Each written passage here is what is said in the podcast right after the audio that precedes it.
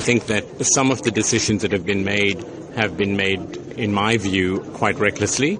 You know, the downgrades are hugely significant, and that the most important thing is that the, the effect of a downgrade you don't see on the day or the week that it happens. It's a knock on effect, the price of oil, the price of commodities, that all go up, and it affects the less fortunate people, the low income groups mostly.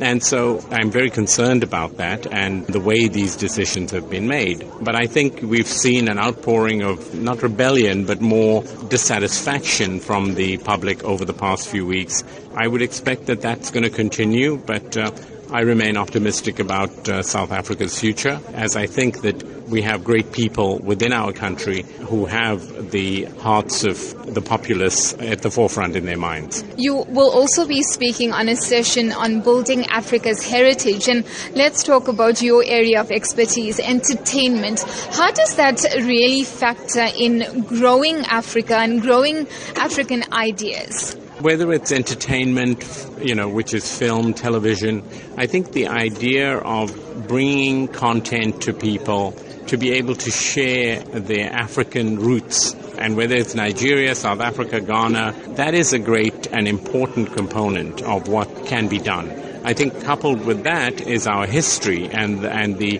legacy of our leaders of how we fought through colonialism on the whole continent. You know, today's youth have very little knowledge of any of these things. So um, I do believe that um, our heritage needs a lot more uh, focus and uh, promotion. Talking about our leaders, we understand you delivered a tribute to the late struggle stalwart Ahmed Kathrada. Tell us about that. We've seen since his passing just a month ago the outpouring of love and appreciation of his uh, selfless leadership and his commitment to the people of our country, of all races, and also around the world, the Palestinian people, and to eradicate racism throughout the world.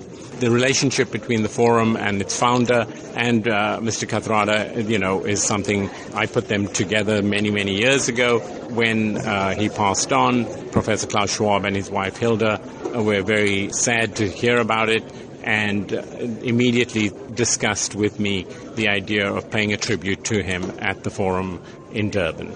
So I'm very honored to be a part of that, and we put a little film together to celebrate him and his remarkable selflessness and how he put the people first. As a leader, I think in the subject of a disruptive world and leadership, it's a perfect closing for that session to have a celebration of Kathy and his inspiration.